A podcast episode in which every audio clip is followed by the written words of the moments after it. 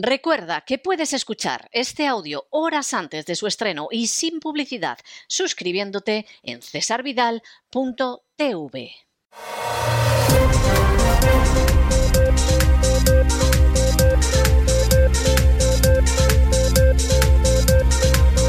Las noticias del día. Estamos de regreso y estamos de regreso después de ese editorial que hemos dedicado a las revelaciones del coronel Black. El coronel Black, que no piensen ustedes que es un peligroso rojo infiltrado en Estados Unidos para acabar con la libertad de Occidente. El coronel Black es un señor muy conservador que se define muy justamente como patriota, que fue condecorado por acciones de guerra en Vietnam, guerra a la que fue voluntario cuando era jovencito, que después estuvo en la NATO y que de pronto en una entrevista magnífica, a la que vamos a dedicar un segundo editorial más, describe lo que fue la guerra de Siria, las mentiras de la propaganda acerca de Rusia y como tendremos ocasión de ver mañana, Dios mediante, lo que está pasando realmente en Ucrania que por supuesto se puede querer imponer un relato, pero finalmente lo que está pasando en Ucrania es lo que está pasando. Y no es las mentiras que quieren imponer muchos, ni es el relato falso de muchos. Y aquí nos encontramos además con cuestiones que son esenciales para la supervivencia de la democracia. La libertad no se puede defender acabando con la libertad. La libertad no se puede defender mintiendo. La libertad no se puede defender saqueando naciones que están por ahí en medio y que tienen la desgracia de tener materias primas. La libertad se mantiene sobre la base de respetar el derecho internacional. La libertad se mantiene sobre la base de no saquear e invadir pueblos. La libertad se mantiene sobre la base de no ir estableciendo bases militares por todo el mundo, de manera que llegan a las 200 bases militares, base arriba, base abajo. Y la libertad se mantiene cuando uno no se vale de gentuza como los terroristas islámicos o los nazis ucranianos. Y eso es algo que tenemos que tenerlo muy claro, porque si no, la libertad va a morir bajo esa cantidad inmensa de basura moral. Decía Jefferson que el gran patriota no es el que siempre está diciendo amén, sí, etcétera, lo que hace su gobierno, sino que el mayor patriota era el disidente, el que tenía el valor suficiente para encarar a su gobierno y decirle hay ciertas cosas que están mal y no se pueden hacer, e incluso para encarar a la mayoría de una sociedad engañada y ciega para mostrarle lo que era la verdad. Y Jefferson en eso, como en muchas otras cosas, tenía toda la razón. En estos momentos, el gran desafío de aquellos que sean verdaderamente patriotas y que amen a su país es oponerse a una corriente de mentira absoluta que pretende someter a la población a una dictadura que va a llegar a los aspectos más íntimos de su vida y que encima pretende que lo hace para defender la libertad y la democracia, el colmo del descaro y de la desvergüenza. En fin, Entramos en los temas del boletín y ya nos encontramos con la primera historia, que es que el gobierno español prepara un plan de ahorro energético para reducir el consumo nacional del próximo invierno. Esto es enormemente divertido porque resulta que están diciendo a la gente que va a pasar un frío que pela. Por supuesto, la culpa de esto la tiene Putin. ¿Quién podría tenerlo? No hay un problema en este mundo que ya no puedan atribuírselo a Putin o a los hackers rusos o a Dostoyevsky, en esa situación vivimos, pero lo cierto es que España no ha dejado de comprar combustible ruso. Es más, a pesar de la visita a Zelensky y todas estas historias, resulta que esto se ha incrementado. Y uno dice, pero vamos a ver, vamos a ver, si estamos en estos momentos comprando más combustible del que hemos comprado hasta ahora, ¿El ahorro energético qué es? ¿Para dar la sensación de pánico, para asustar a la población? Para que cuando pasen un frío que pela, mientras las oligarquías, vamos, tienen que ir medio desnudos por casa del sudor que tienen de la calefacción, no se note para poder justificar lo que está sucediendo ahora mismo en Ucrania, las acciones de la OTAN en Ucrania, que desde hace muchísimo tiempo son una vergüenza absoluta. Es para eso, Bueno, es algo tremendo, porque da la sensación de que va a haber frío el próximo invierno. Pero da también la sensación de que están haciendo lo posible porque haya hambre, que no tendría por qué haberlo. No tendría por qué producirse ningún brote de hambre, ni desabastecimientos, ni cosa parecida. Pero verdaderamente hay indicios de que van buscando provocar una hambruna y a partir de la hambruna seguir avanzando con la agenda globalista que algunos enanos mentales y sobre todo enanos morales todavía siguen negando. En fin, examinamos estas y otras noticias que les afectan, o vaya si les afectan, van a tener que sacar el brasero en España otra vez después de décadas, les afectan y nosotros las vamos a examinar con la ayuda inestimable de María Jesús Alfaya. María Jesús, muy buenas noches. Muy buenas noches, César. Muy buenas noches a los oyentes de la voz. No digan que no les hemos avisado. Prepárense para hacer acopio de mantas, de braseros, de calcetines, de gorros y bufandas para estar en casa con ellos el próximo invierno. Sí, ya sabemos que todavía no ha llegado el verano, pero en este programa, como saben, nos gusta adelantarnos a los acontecimientos y advertirles de lo que les espera. Tomen nota.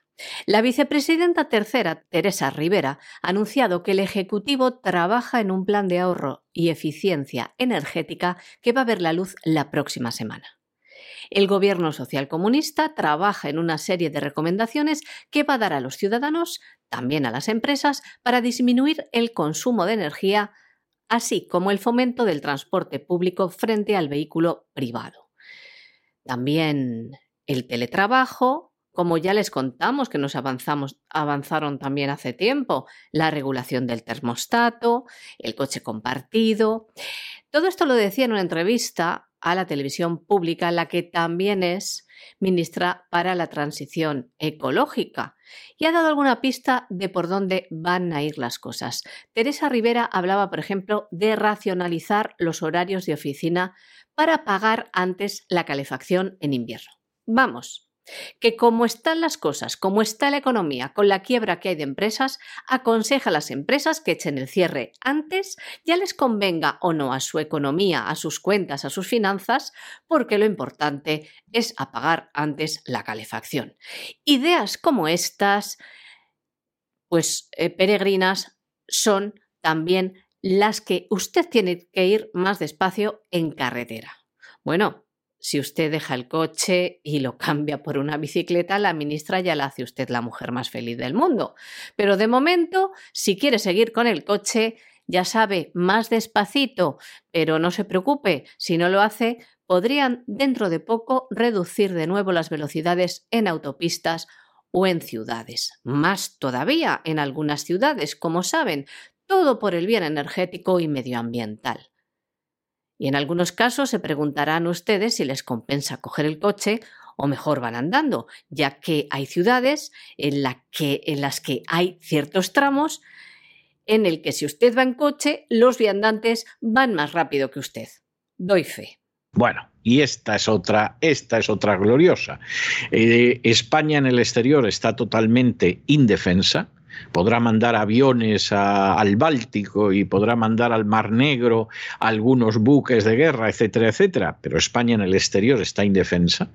Frente a Marruecos no tiene nada que hacer. El día que Marruecos quiera hacerse con Ceuta, Melilla y las Canarias, vayan ustedes esperando la ayuda de la OTAN, pero búsquense una silla cómoda, porque la cosa puede durar a calendas grecas, que decían los romanos. Y como está poco indefensa en el exterior, de hecho ahora mismo España no tiene defensa. La defensa que tenía la está mandando a Ucrania que ya nos contarán ustedes qué tiene que ver eso con España, vamos, que es una cosa absolutamente delirante. Y en medio de esa situación que es absolutamente delirante, por si había poca indefensión con lo que pasa afuera, el gobierno español está también provocando la indefensión desde dentro. Ya saben que en la Comisión de Secretos Oficiales pues van a entrar los golpistas catalanes, los proterroristas vascos y además otra gente poco recomendable que ya está en el gobierno nacional. En medio de toda esta situación, en la que además el presidente del gobierno, el socialista Pedro Sánchez, ha decidido que, como él pueda sigue gobernando, y claro, necesita el apoyo de los golpistas de Cataluña, necesita el, el apoyo de los nacionalistas y los filoterroristas vascos, necesita los residuos del comunismo que hay en el Parlamento, que por cierto, todos se pusieron de pie para aplaudir a Zelensky, es algo verdaderamente meritorio. Bueno, pues en medio de esta situación, el gobierno nacional decide, como ha pasado en tantas ocasiones, ofrecer una cabeza en bandeja a los golpistas catalanes. Y en este caso, pues ha decidido que va a ofrecer en bandeja la cabeza de la que hasta ahora era directora del Centro Nacional de Inteligencia. Entonces, de eso que dices, vamos a ver, aquí hay un escándalo con el Pegasus que parece que Marruecos nos ha oído hasta cuando nos cepillábamos los dientes en el cuarto de baño. Tenemos toda la historia de las escuchas a los golpistas de Cataluña y todo lo demás. Aquí tiene que rodar alguna cabeza tiene que dar la sensación de que decimos no tenemos nada que ver con esto, aquí lo que vamos en estos momentos es a ventilar responsabilidades, hacer las cosas bien, etcétera. A ver, ¿a quién le toca? Oye, ¿por qué no quitas a, a, esta tipa del Centro Nacional de Inteligencia, Paz Esteban? Pero si esta entró porque tenía un pariente en el CNI. Y además entró porque sabía idiomas, pero si el idioma que sabía era inglés. O sea, no hasta cree que sabía ruso, árabe, no, sabía inglés. Si venía de ahí, de, de, la filología inglesa, quítate a esta, hombre, quítate a esta y ponemos otra. Y claro, pues efectivamente es lo que ha hecho ha puesto en su lugar a otra mujer, porque ya parece que el CNI lo van a tener que controlar mujeres. Una vez que ha llegado una mujer, ya no puede ser nada más que mujeres, da lo mismo si es competente o no. Es una señora que hasta ahora era la secretaria de Estado de Defensa, en fin, eh, ha pasado por el CNI antes y además es mujer, pues fíjate, casi le tenía que caer, pero en cualquiera de los casos, aquí la sensación es que en estos momentos la inteligencia española, entiendan por inteligencia los servicios de inteligencia, está hecha unos zorros. Y que esa indefensión que tiene España fuera, pues es una indefensión que está dentro lo cual es lo que le faltaba a la pobre España, para que nos vamos a engañar. El gobierno ha destituido a la directora del Centro Nacional de Inteligencia, Paz Esteban, a raíz del escándalo del espionaje con el programa Pegasus. Desde un inicio, el Ejecutivo puso a los servicios de inteligencia en el punto de mira con la vertiente de la polémica que afectaba a los independentistas, abriendo un control interno del CNI. Elevó la presión, tras desvelarse la brecha de seguridad en los teléfonos del presidente del gobierno y otros ministros. Otros ministros, y pese a que la directora del CNI dice que todas las escuchas fueron con una orden judicial, pese a esto, el gobierno la destituye. ¿Qué hacen? Depurar responsabilidades, las que demandaba el independentismo.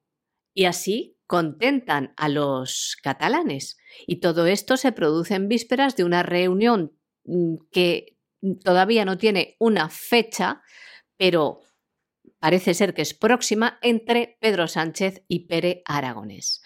Y quitamos una pieza y ponemos a otra. La nueva directora del CNI ya ha sido nombrada y es Esperanza Casteleiro, hasta ahora secretaria de Estado de Defensa. Tiene una larga trayectoria profesional en el Centro Nacional de Inteligencia, del que llegó a ser secretaria general.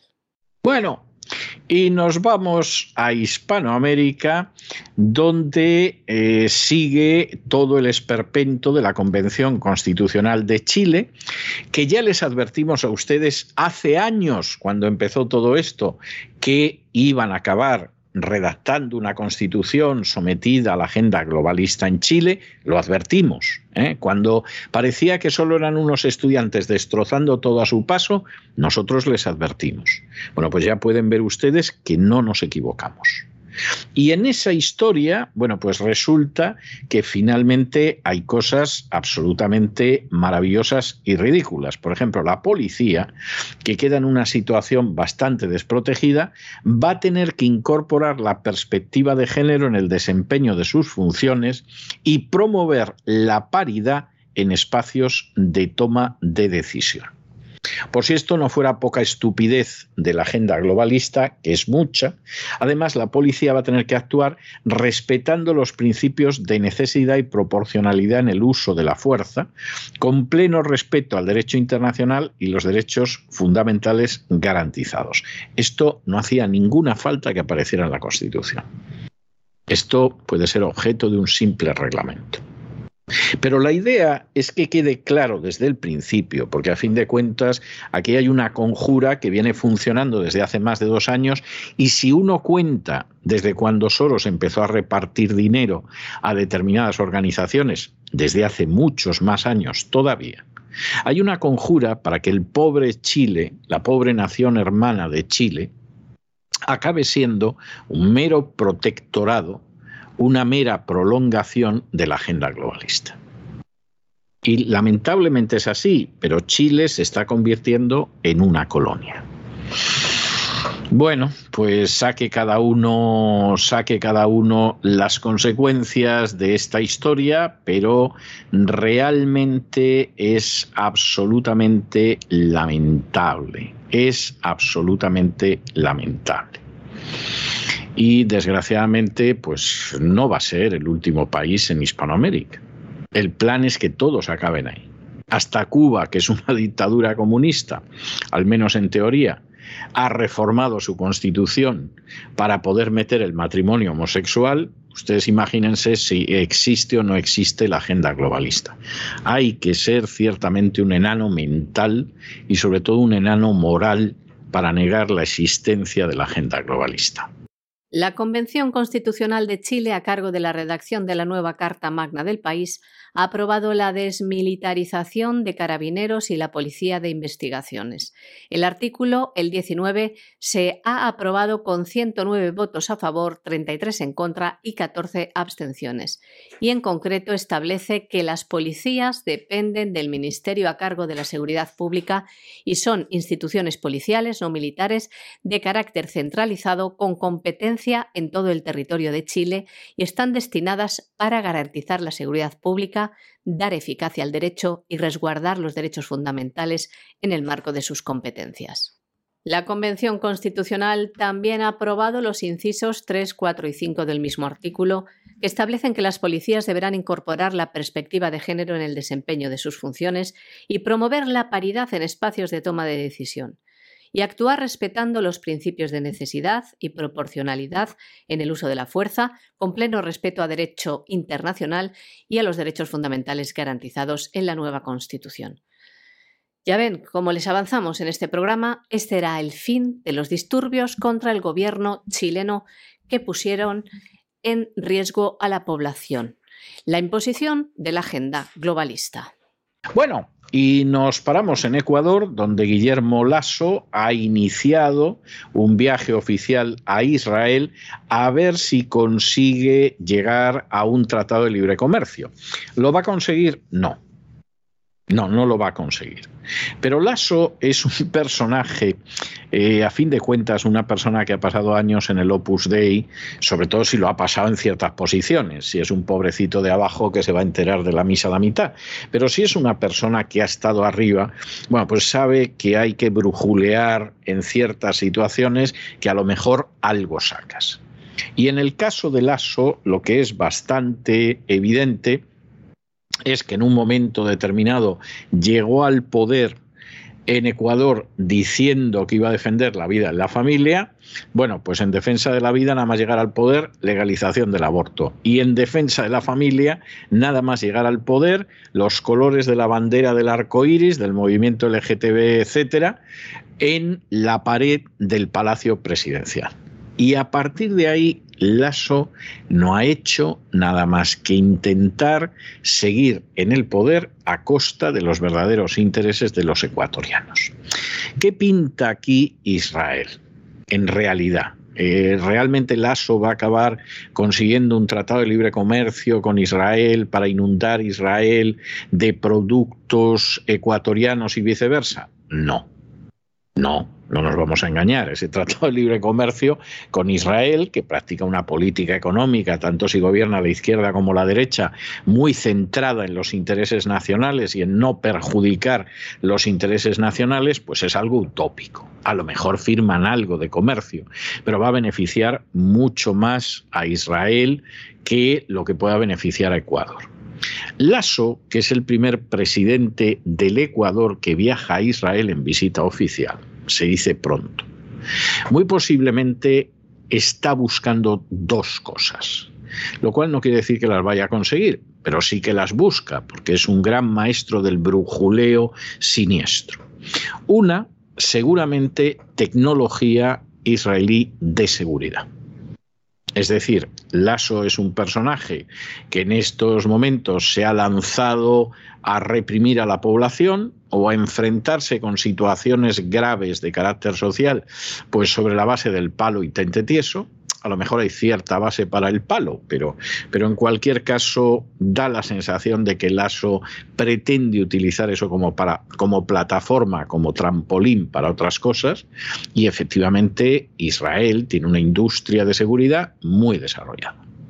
De manera que la primera cuestión, muy posiblemente, es que conseguimos comprar a Israel para poder controlar este tipo de cosas en un país que además es pequeñito como el Ecuador donde además pues puede haber interés en las materias primas, eh, interés israelí en las del Ecuador. Primera cuestión. Segundo, es muy posible también que el ASO, que pertenece a una organización de esas que no son precisamente democráticas, sino que siempre van brujuleando en la cercanía del poder, a ver cómo la cercanía del poder nos facilite una serie de cosas, pues se crea la historia del mito de los judíos influyentes en todas partes y como no tendrá contactos en Estados Unidos en número suficiente, ah, me voy a Israel que es el Estado judío, y a ver si brujuleando en Israel, de paso que me llevan al Museo del Holocausto y al Muro de las Lamentaciones y todo este tipo de cosas,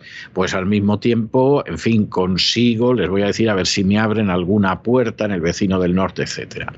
¿Va a sacar algo de ahí? Pues no va a ser fácil, no va a ser fácil tampoco. La gente está muy equivocada con esto de de los lobbies judíos, de la relación con Israel, etcétera. Que Israel tiene lobbies muy importantes en Estados Unidos, hombre, eso no se puede negar. Pero los lobbies que tiene en Estados Unidos el Estado de Israel no son para ayudar a Ecuador a tener mejores relaciones con el inquilino de la Casa Blanca. Y si alguien se piensa eso, es que no sabe dónde tiene la mano derecha. Y parece ser que el ASO está dispuesto a todo, pero eso no quiere decir que todo esté dispuesto al ASO y lo vamos a ver en pocos días. Vamos a ver qué sale de este viaje. Aparte de lo bien que se lo puede pasar visitando Israel, que es un país que hay que visitar. El presidente de Ecuador, Guillermo Lasso, ha iniciado su visita oficial a Israel con el objetivo de lograr la firma de un memorándum de entendimiento que dé inicio a negociaciones para un tratado de libre comercio con Israel. Lasso es el primer presidente ecuatoriano que viaja a Israel en visita oficial. Busca, además de afianzar lazos entre ambas naciones y recibir apoyo en materia de seguridad, dice que también ambos países trabajen juntos en materia de innovación, emprendimiento e inversión. Lasso se reúne con su homólogo Isaac Herzog y entre otros actos programados está también la visita a la Universidad Hebrea de Jerusalén. Allí realizará una inauguración simbólica de la Oficina de Innovación de Ecuador. En esta actividad participará una delegación de empresarios y emprendedores de la Alianza para el Emprendimiento e Innovación y de la Cámara de Innovación y Comercio Ecuatoriano Israelí.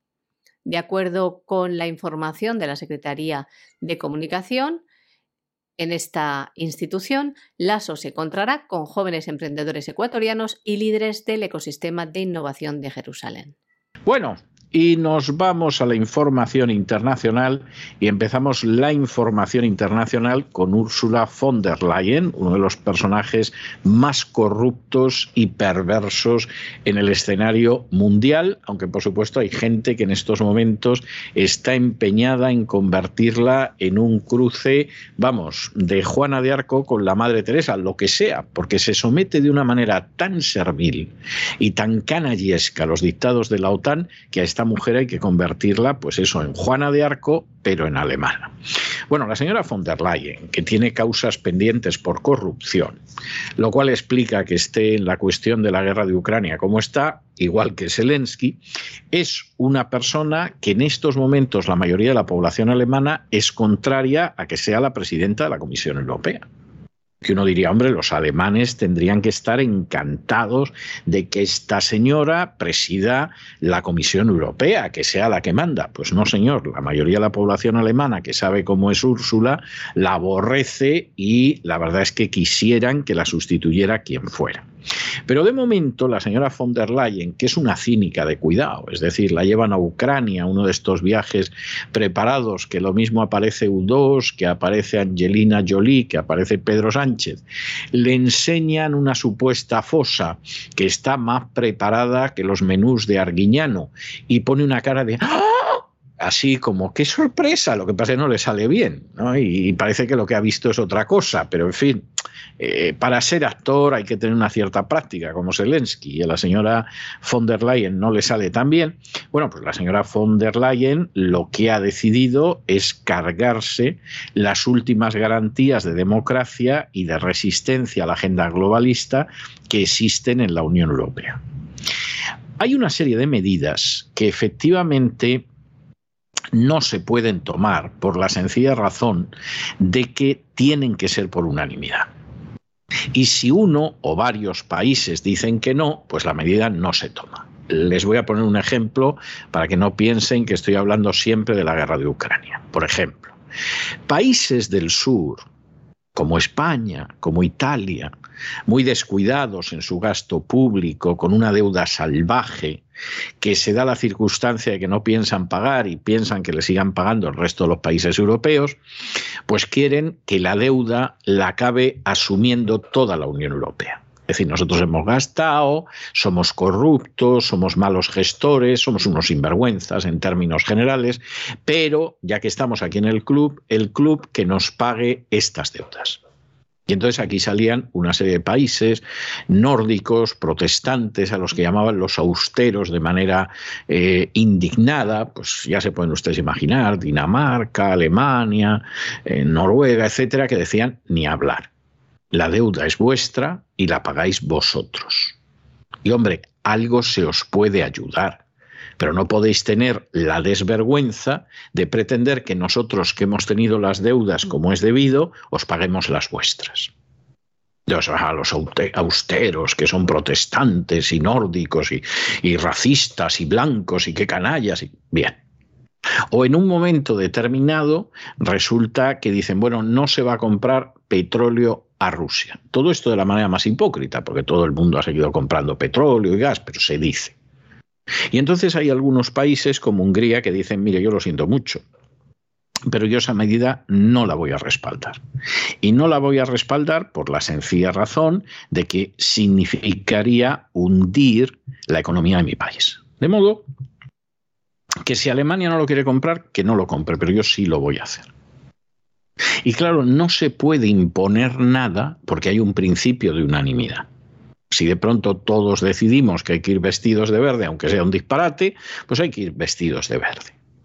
Pero si de pronto ese disparate de ir vestidos de verde hay un país que dice que no, aunque sea Hungría, que no es especialmente rico ni grande, aunque seguramente es de lo poquísimo decente que hay en el este de Europa, pues entonces se fastidió la historia.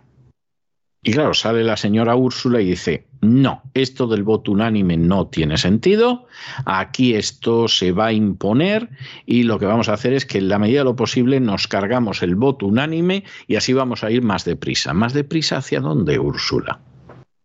Hacia terminar de convertir la Unión Europea en un simple apéndice acongojado, acobardado de la agenda globalista. Hacia ahí hay que ir más deprisa, porque no conseguís ir tan deprisa como quisierais. Esa es la meta, Úrsula. Que ya sabemos que eres muy corrupta, que ya sabemos que tienes causas pendientes, que ya sabemos que eres plenamente chantajeable, pero es que no tienes ninguna vergüenza. Y ese es el futuro de la Unión Europea. Es terrible, es terrible.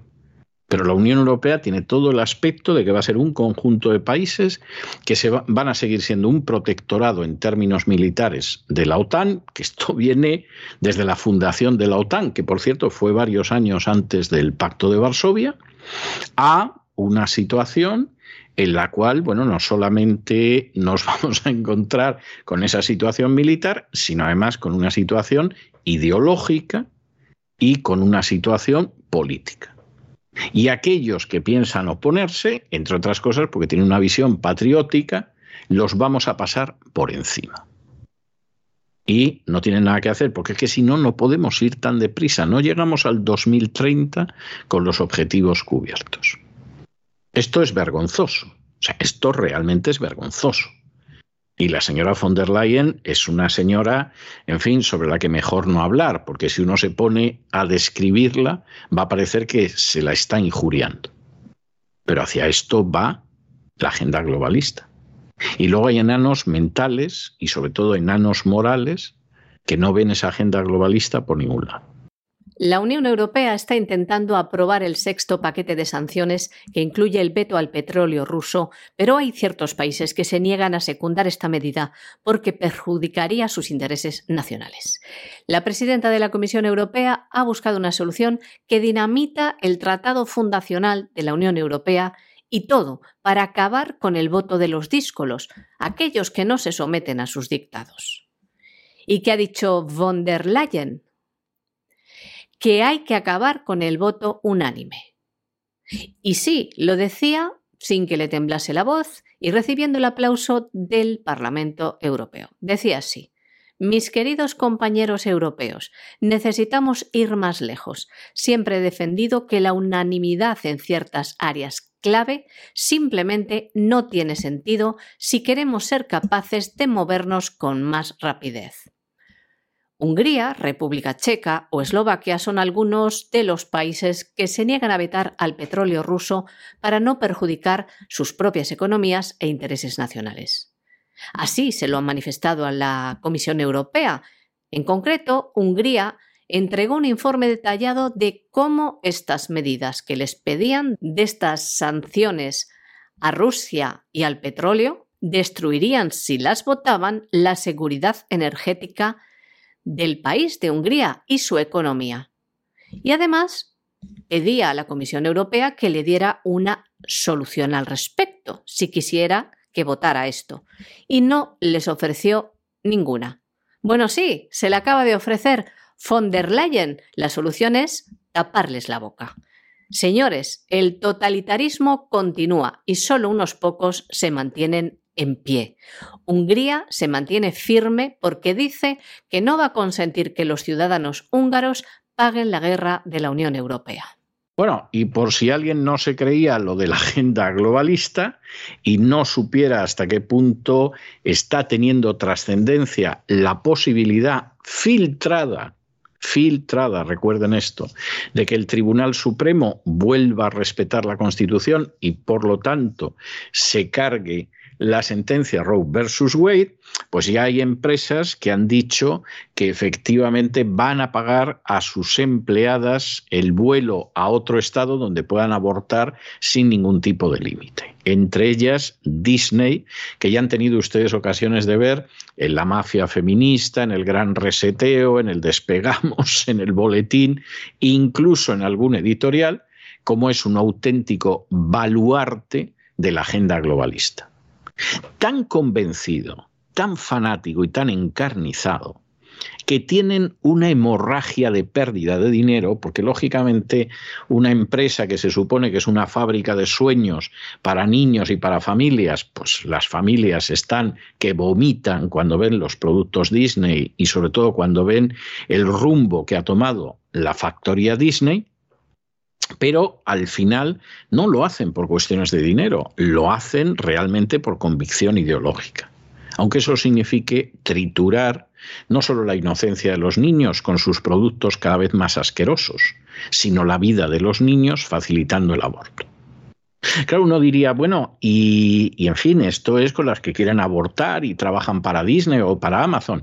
Y para aquellas que quieren tener hijos, Disney y Amazon eh, también se muestran tan comprensivos, también les entregan algún plus porque se han quedado embarazadas, también ayudan a esas familias para que puedan tener los hijos que tienen.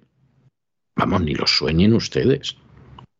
Ni Amazon ni Disney. Esa es la tristísima realidad. Con lo cual, por si alguien piensa que la agenda globalista, la agenda 2030, busca el bien del género humano, dense ustedes cuenta de que es una agenda de muerte. Y de muerte masiva. No es que piensen en matar a este o aquel, que son muy capaces de hacerlo, no nos vamos a engañar, sino que es una agenda de muerte masiva, es una agenda genocida. Y es una agenda en la cual cada cierto tiempo a algunos se les escapa decir que en este planeta sobran miles de millones de personas. Seguramente todos los partidarios de la agenda globalista en primer lugar, pero no es exactamente ese el cálculo que han hecho. Y claro, o evidentemente paramos el paso a una agenda genocida, o vamos a tener un genocidio. Y ríanse ustedes de lo que han sido otros genocidios a lo largo de la historia, comparado con aquello que planea la agenda globalista.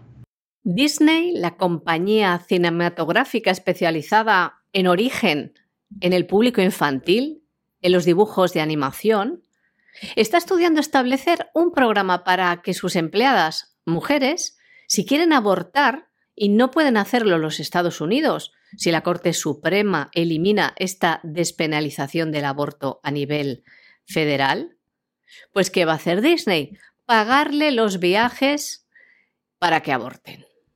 En el mismo paquete van a incluir también cubrir los costes de las operaciones de cambios de sexo de los hijos menores de sus empleados. Empleados que tengan que digan que sus hijos se quieren cambiar de sexo, Disney se lo financia. Esto ya se ha contado en este programa. Una medida que es parte del boicot que la empresa que Disney prometió llevar a cabo contra la ley de protección infantil de Florida. Pero volviendo al tema del aborto, Disney no es la única gran empresa que va a hacer esto.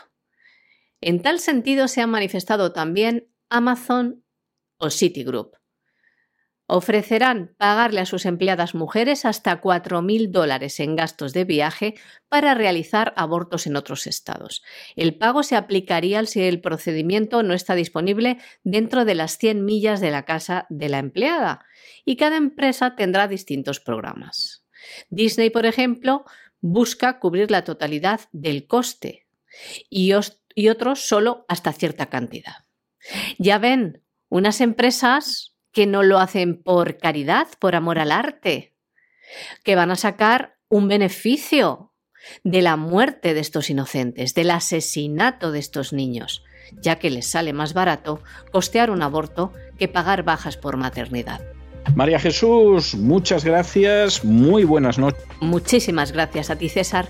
Muy buenas noches también a los oyentes de la voz hasta aquí hemos llegado con el boletín, pero ustedes no se vayan, no se vayan, porque ya saben que los martes tenemos un programa doble y sesión continua de economía. Enseguida vamos a regresar con don Lorenzo Ramírez, nos va a dar ese vuelo extraordinario por encima de lo que es la economía nacional e internacional, pero después, como todos los martes, vendrá don Roberto Centeno a hablarnos de la economía que se fue, se llama la sección, que va, que se va a ir no se va ni a tiros, se queda aquí lo que te rondaré morena.